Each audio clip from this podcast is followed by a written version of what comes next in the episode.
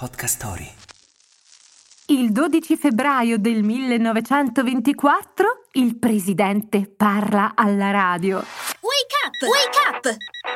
La tua sveglia quotidiana. Una storia, un avvenimento per farti iniziare la giornata con il piede giusto. Wake up! Calvin Coolidge, trentesimo presidente degli Stati Uniti, è stato il primo a tenere un discorso in radio. La Casa Bianca aveva conosciuto quello strumento solo un paio di anni prima, ne abbiamo parlato pochi giorni fa raccontando del presidente Hardin. Proprio il suo successore, molto legato alle tradizioni e al ripristino di morale e prestigio del passato, utilizzò questo mezzo innovativo per tenere il suo discorso. La cosa particolare è che Coolidge era noto come il silenzioso Cal per via della sua poca propensione a parlare con chiunque. Forse fu il microfono a dargli il coraggio?